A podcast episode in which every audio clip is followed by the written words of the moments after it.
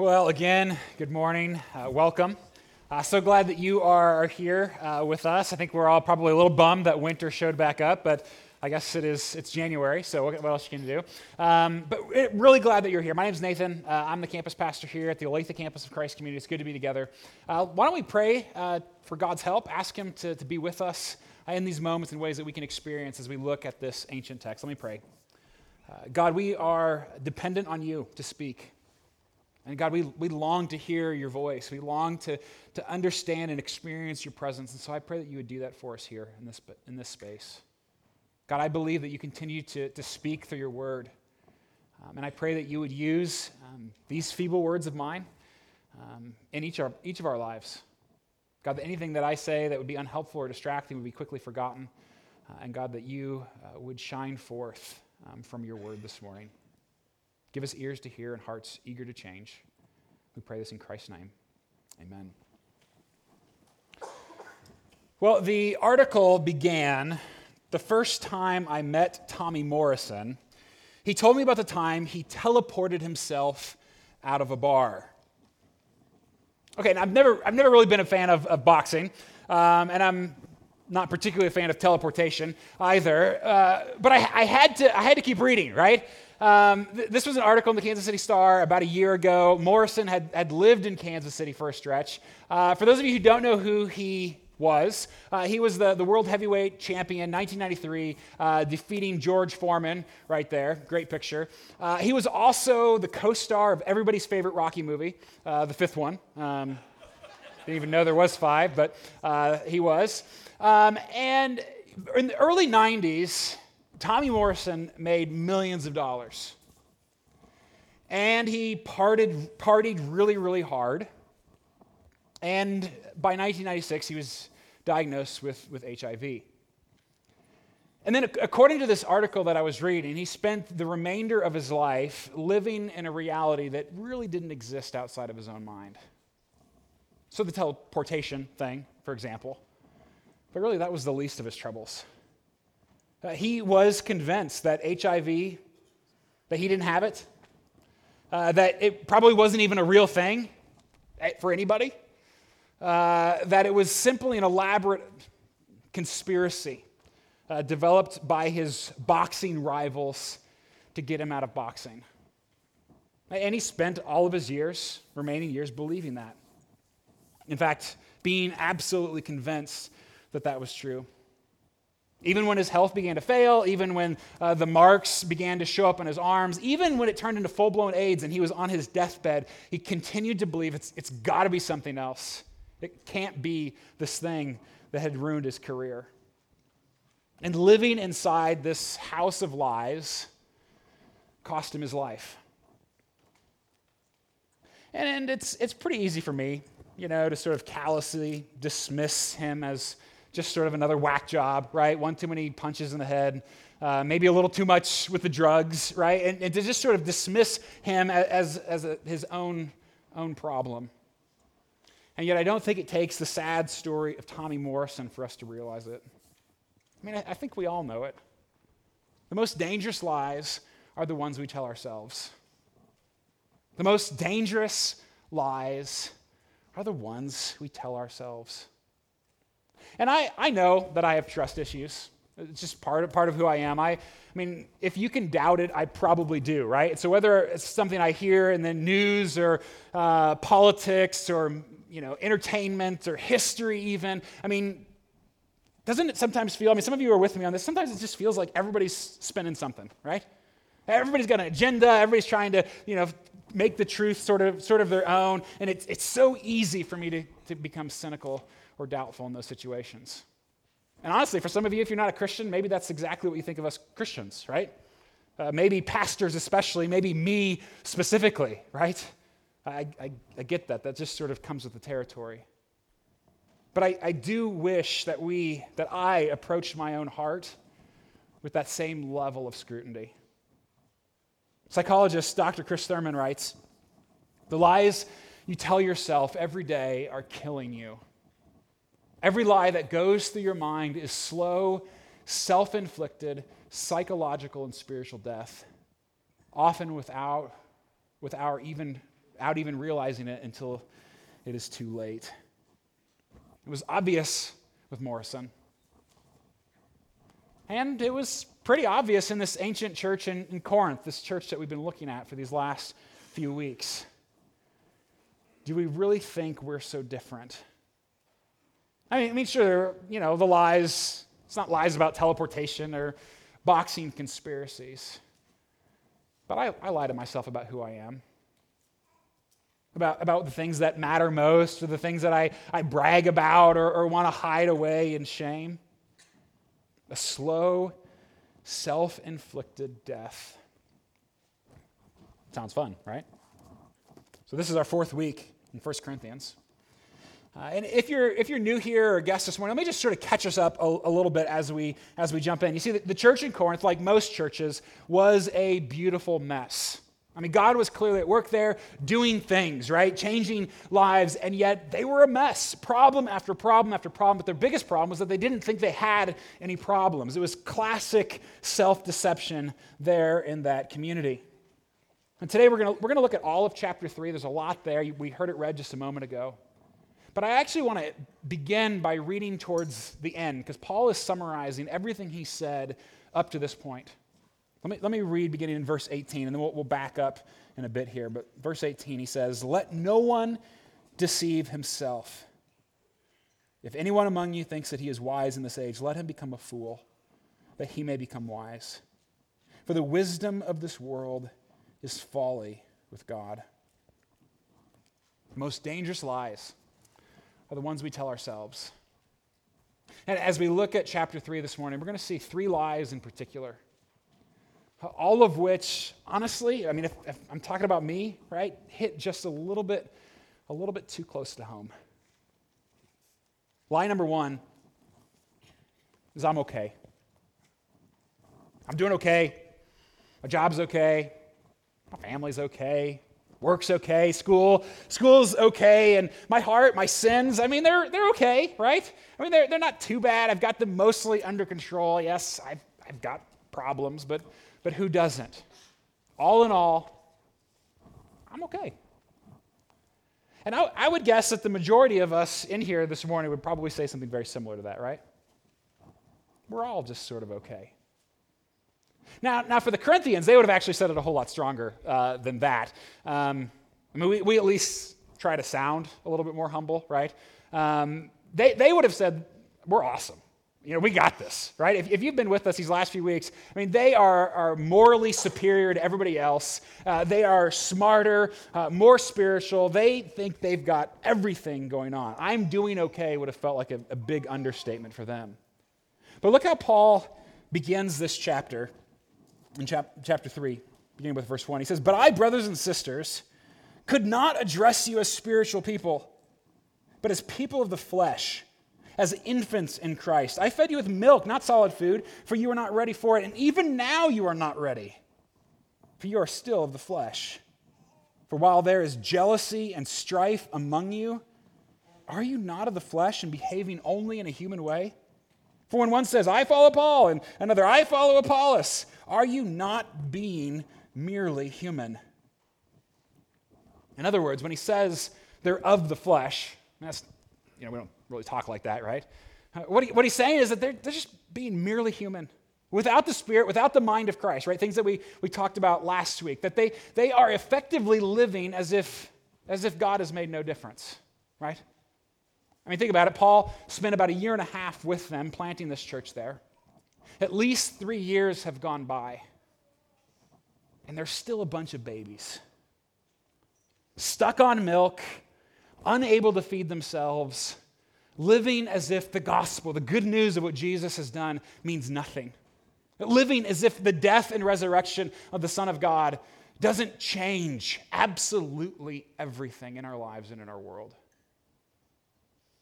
And that doesn't sound familiar at all, does it? I mean, just look at us.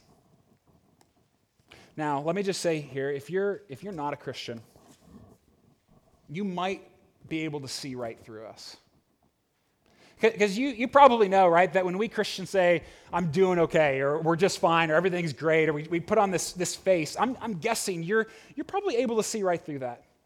And you know that we're lying to ourselves. The Bible talks about this how, how sin is so deeply rooted in our hearts that even after we've met Jesus, we often continue to fight, continue to struggle, continue to wade through this, this muck in our lives. And so if you if you are frustrated by the hypocrisy that you see in the church, think about how Jesus must feel. You and Jesus might have a little bit more in common than you realize. And for us who are Christians, I mean, maybe we'll take Jesus seriously on Sundays, like at least for, you know, an hour or two. Or, or, maybe you'll even come to him, or maybe this is how this is part of your story, you know, and come expecting, hoping that he would actually sort of uh, smooth off some of the roughest edges in our lives. You know, the, the big ones, right? The things that are a little bit more embarrassing, the things that we don't really like others to, to know about. If you could just kind of take care of those things, Jesus. But why haven't I changed more?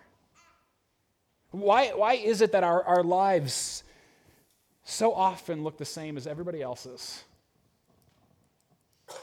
Why, why are we still so often the same messes we were when we started for many of us? Oh, come on, I'm, I'm doing okay.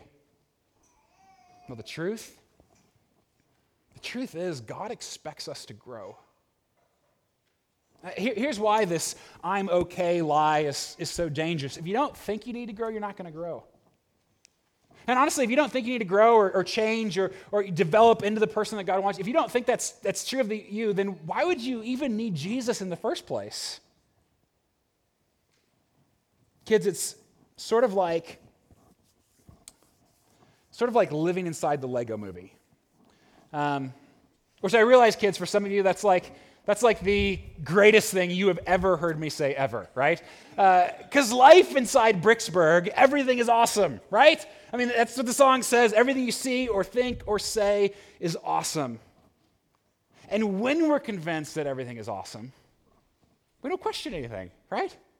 We're just sort of blindly complacent about uh, what's right and what's wrong and what is and what isn't. And uh, meanwhile, you know, Lord Business is trying to take over the world, right? I mean, that, that's, that's really what that movie's about. It's about living in this world of self deception. And Lord Business wants us to think that everything is just okay, it's fine, it's awesome. But everything's not awesome. It's not okay. I'm, I'm not okay. I have a long way to go, and God expects me to grow. If you know Jesus, you should you should be able to see progress in your life. I mean, not, not perfection, don't, don't be naive, but changes. Changes in the things that you value, in what you love and how you express those loves. Th- changes in the things that define who you are and, and give your life meaning and significance. God doesn't save any of us to leave us where we are. And I, I know, I, I say this like every week, so it's probably just getting old and it sounds so hopelessly outdated.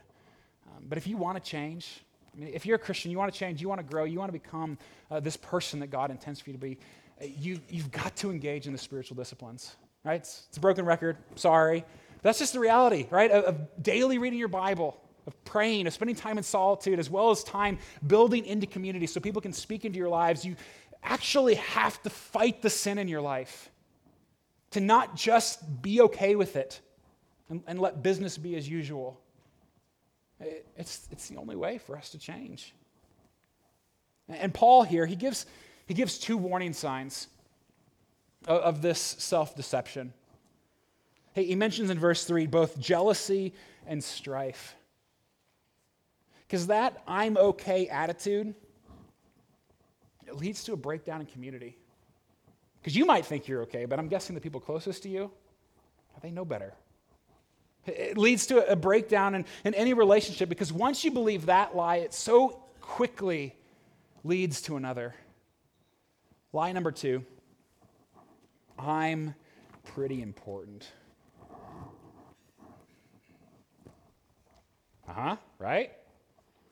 I mean, jealousy, right? Jealousy says, uh, I deserve what you have. And strife says, I'm willing to do anything to get it. I, am willing to do anything that I possibly can uh, to assert my rights, right? To, to, get what's, what's coming to me. It, it, may be for some of you why your, why your marriages are a mess, right? Or maybe just your relationships as a whole. This, this idea, right, that, that our own inflated sense of, of self importance, the most dangerous lies are the ones we tell ourselves. So, this is, this is where the whole. Um, I follow Paul, I follow Apollos stuff comes in. It's a little bit strange. It sounds that way to us. You maybe even remember back in chapter one, Paul added to that I follow Cephas, I follow Jesus. I mean, what, what's, what's going on there, right? What are they arguing about? Obviously, there's some fight happening in the church.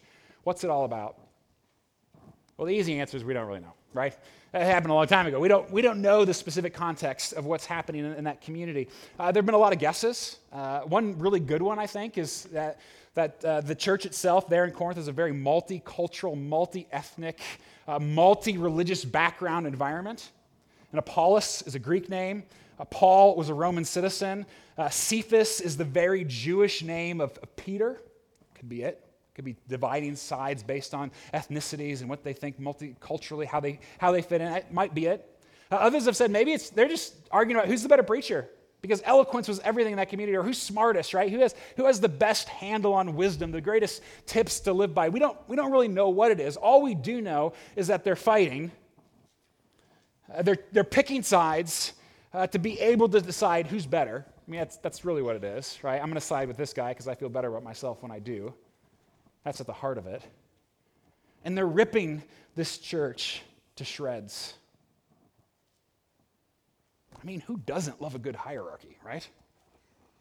I mean, as long as like we're sort of like kind of towards the top, right? I mean, not if you're down here, but we love it if we're up there. And for most of us, I mean, we love to sort of hobnob with the, the rich and the powerful, the famous, successful, beautiful people, right? We, we all, or think at least most of us, we, we want to be like the cool kids, don't we? Or at least, at least be seen with the cool kids. Because deep down, we believe I'm kind of a big deal. I'm important. Look at me. Of course, you do realize if everybody's special, then nobody's special.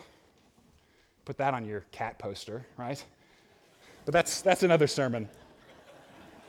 Look, look how Paul levels the playing field in verse 5.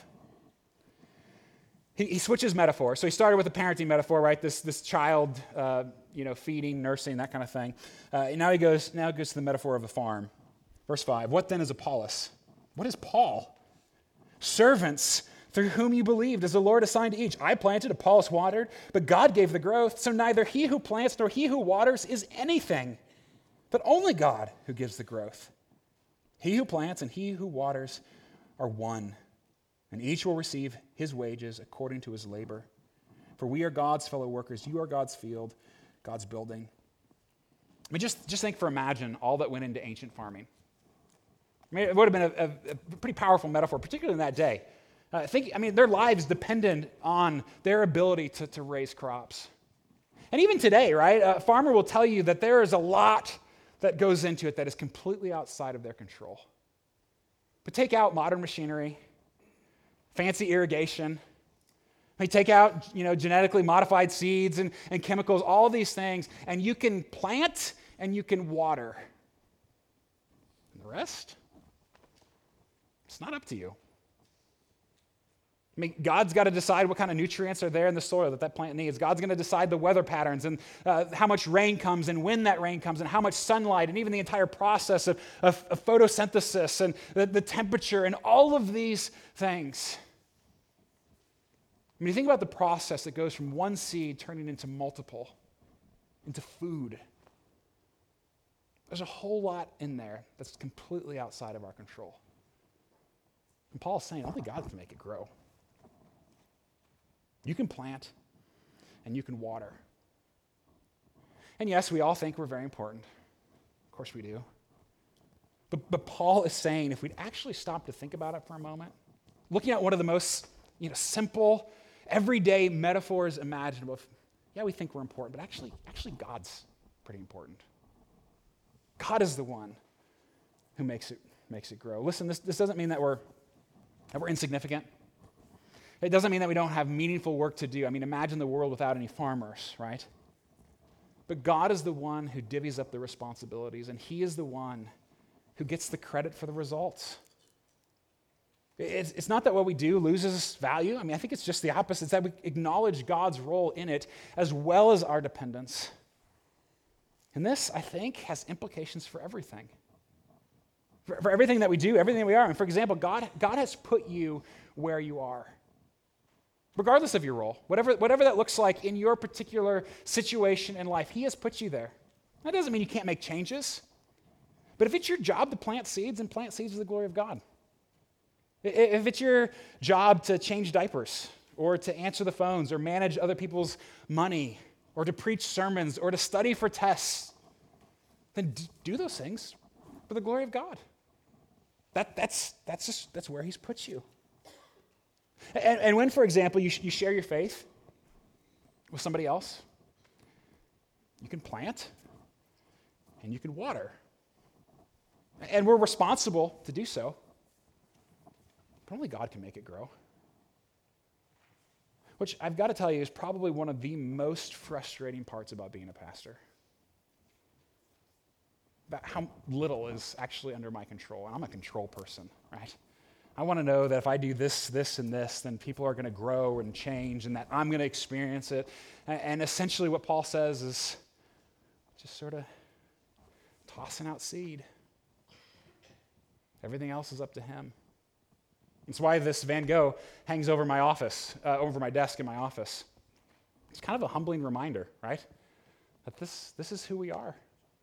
Just tossing out seed. And this metaphor, it's not just for pastors, church leaders, or whatever. It's not, it's for all of us, for all the work that we do. To, to realize that, that God has put us where we are, and that at the end of the day, whether it's marketing or parenting, the results, they're, they're up to Him.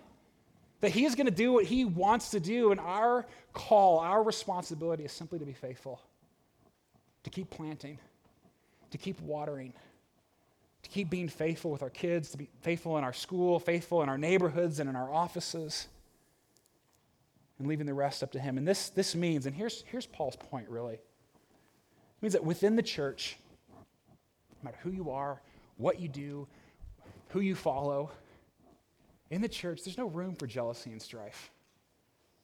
Because at the end of the day, God, God gets all the credit in your life and mine. We're, we're just, we're one. That's what, he, that's what he says. We're all in this together. And so essentially, going back to Paul's first metaphor, he say, don't, don't be such a baby, right? Don't, don't worry so much about who you are and what you do and what your role is and how important you think you are and yada, yada, yada, right? We, we, we do this all the time. And so uh, maybe, maybe simple next step, right, for this week. And, and whatever it is that you do, wherever you spend the majority of your time, I mean, just think about that for a second. We, we're created for worship, right? I think, I think we'd say that if you're, if you're a Christian, we were created to worship God. And if we spend the majority of our waking hours at work, those things need to go together. That, that we need to find worship and worth and value in our work. That the, the primary way that you and I love our neighbors often is through the work that we do. And doing it well, doing it out of love and grace to them, and to be able to see. And so here's, here's the next step to simply acknowledge God's role in whatever it is whatever it is. To, to be able to step back for a moment and just acknowledge, you know what, I'm, I'm not quite as important as I think I am. But at the end of the day, it's all up to God. Wait a second here, because I think it can be really easy to hear this uh, and think that that kind of gets us off the hook, right? Which is, which is lie number three. I can just sort of do whatever. Um, that it doesn't really matter, right? And some of us maybe have this philosophy, you know, God's going to forgive me anyway. At the end of the day, it's all going to be worked out and fine, and you know, it's all up to Him. So I can just, I can just sort of do whatever I want in the meantime, right, Nathan? Right, right, right.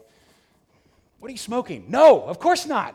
I mean, that's not even close to what Paul is saying here. And here he, he switches metaphors from, from parenting to, to farming and now, now to building. Look what he says in verse 10. Paul loves metaphors. He says, According to the grace of God given to me, like a skilled master builder, I laid a foundation and someone else is building upon it. Let each one take care how he builds upon it. For no one can lay a foundation other than that which is laid, which is Jesus Christ. Okay, so what he's saying here is that if, if you're a Christian, the foundation is always Jesus. Always. Always Jesus. And yet he, he's also saying that if you're a Christian, that means that we are called to be part of this community, this building, this structure that he's making called the church. Jesus is always building his church. He said he would, right? I will build my church, Jesus said. And you and I get to build upon that foundation as God's fellow workers. And it doesn't matter what you do, who you are, whether you, like it or not. If you're a Christian, you're always building upon that foundation. You cannot sort of escape his community, right? His presence. It, it just it doesn't, it doesn't work that way. And so he says in verse 12 then, now if anyone builds, and we're again all building, if anyone builds on that foundation with gold, silver, precious stones, wood, hay, straw, each one's work will become manifest for the day will disclose it because it will be revealed by fire, and the fire will test what sort of work each one has done. If the work that anyone has built on the foundation survives, he will receive a reward. If anyone's work is burned up, he will suffer loss, though he himself will be saved, but only as through fire. All right, so let me, let me translate here. Again, we're all part of this structure, right? This metaphor that he's talking about, this, this building uh, called the church. We're all, we're all part of it if you're a Christian. And, and some of us are building with, with gold and silver and, and precious stones, things that, that withstand, things that last. And others, he says, are building with wood, hay, and straw, right? Generally flammable materials, which, you know, is always a really good idea. And then Paul says, on, on the day, right, one day, uh, Jesus, he's actually going to show up again. Like he's, he's just he's going to come back. And everything will be tested. And those who have built something lasted will be rewarded, and those who haven't will run in fear like somebody trying to escape a burning building. And not just any building. Paul says this is a temple that he's talking about. This is, this is a place where God lives by his, by his Spirit. Look at verse 16. He says, Do you not know that you are God's temple? And here, I mean, elsewhere, right, chapter 6, Paul will tell them that they individually uh, are temples of, of God, temples of the Holy Spirit. But here he's not talking about the individual, he's talking about the collective, the group, the church. That's, that's the context that we together, as his church, we are God's temple, and God's Spirit dwells in you, he says. If anyone destroys God's temple, his church, God will destroy him. For God's temple is holy, and you are that temple. We might prefer to believe that we can just do whatever. It just doesn't, doesn't really matter, right? It's not that big of a deal. God will forgive us. It's all good. But the truth is, God will be the judge. You see, everything counts. Everything you do, everything you say, everything you don't do but should, every thought you have, every hidden thing, every little thing you thought you got away with, it all matters. And I know it is really easy for me, for probably for most of us, to look at the judgment of God and think of it purely in, in negative terms, right? This is a really bad thing. God's going to come up and judge, right? Or maybe just that it's completely outdated. I mean, do we still believe in that, right? That God is actually going to judge? But you know, there's another way of looking at it. I mean, this is, this is what gives life meaning knowing that someone is watching, that, that history, life is, is moving somewhere, and that there is someone who is going to make it right. And this is so important. God is as concerned with how you do what you do as with what you do.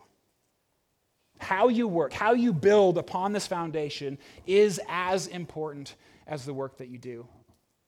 And that's true whether you're a pastor or a community group leader or a Sunday school teacher. It's true in your hobbies. It's true in your workplace, whatever that is, whatever that looks like. It's true in your, your relationships, your school, everything. What are you building with? What are you, what are you building with in your home? What about, what about at work, school? What about, what about in here? What are we building with in here? I mean, are we becoming more like Jesus or just more and more like everybody else. And what about here? I mean, that, that's really what Paul is talking about, right? This, this church that is full of these divisions, these arguments, all these fights. It's, it's, it's ripping the church to shreds. And so, what, what are you building here? Are you a complainer or a contributor? Are, are you a consumer or a builder? Now, now listen, don't, don't think for a moment that any of this means we earn God's approval. Uh, that, that is not, that's not what Paul's saying. Not, not, not a bit. We, we can never, there's no amount of good deeds, good works that we could possibly do to make God love us, right? To make him owe us. It doesn't, it doesn't work like that. Grace is opposed to earning, but it's not opposed to effort. It's, it's not opposed to, to giving ourselves to this work that he calls us to which really just makes sense, right? If, if this is the God that we've been learning about here, the, the, the God, the Savior who, who flips everything upside down, then of course he's going to challenge all of our norms. All of, all of the things that we think are, are right and good, of course he's going to challenge them. You know, we also can't think for a moment that this being saved by fire bit, um, that means, you know, you just pray a prayer um, and never think about it ever again, right? Doesn't really ever impact your life and we somehow get this get out of hell free card. That's not what Paul is saying. This foundation that he talks about, it's still Jesus. It's got to be Jesus. And while we build imperfectly upon that foundation, it's, it's still got to be rooted in Him and trust in Him, faith in Him. That's the only thing that saves us. It means to follow Him, to give our lives to Him, however imperfectly. And yet we find so many ways to lie to ourselves, don't we? The next words out of Paul's mouth are the words we started with right there at the end. Verse 18, he says, Let no one deceive himself. Friends, the most dangerous lies are the ones that we tell ourselves. And they have the power to destroy us. Us as a community, us individually, our families, everything that we do can so easily be consumed by these lies, this, even, even our souls, right? This slow, self inflicted death. And some of us here, whether we realize it or not, some of us here are dying. But it doesn't have to be that way. And I realize maybe you hear Paul's words and you just feel completely deflated, right? Just knocks the wind right out of you. You think, man, how is this even possible? How can I possibly see these lies, right? How can I change? How can I possibly be this person? And it feels so out of reach. But, friends, this is why Jesus died. This is, this is why God came to rescue us, to, to set us free from the lies that fill us and surround us, to, to set us free and to give us uh, a place to, to stand with confidence and joy, knowing that He has paid it all, that His death and resurrection have accomplished everything that we could possibly need. Confess your lies to Him and embrace the truth of Jesus. And we can say with Paul how he ends I love what he says. For all things are yours. Whether Paul or Apollos or Cephas or the world or life or death or the present or the future, all are yours, and you are Christ's, and Christ is God's. May these words be true of us. Let's pray.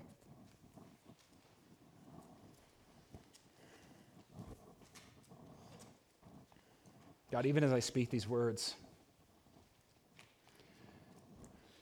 God, they frighten me.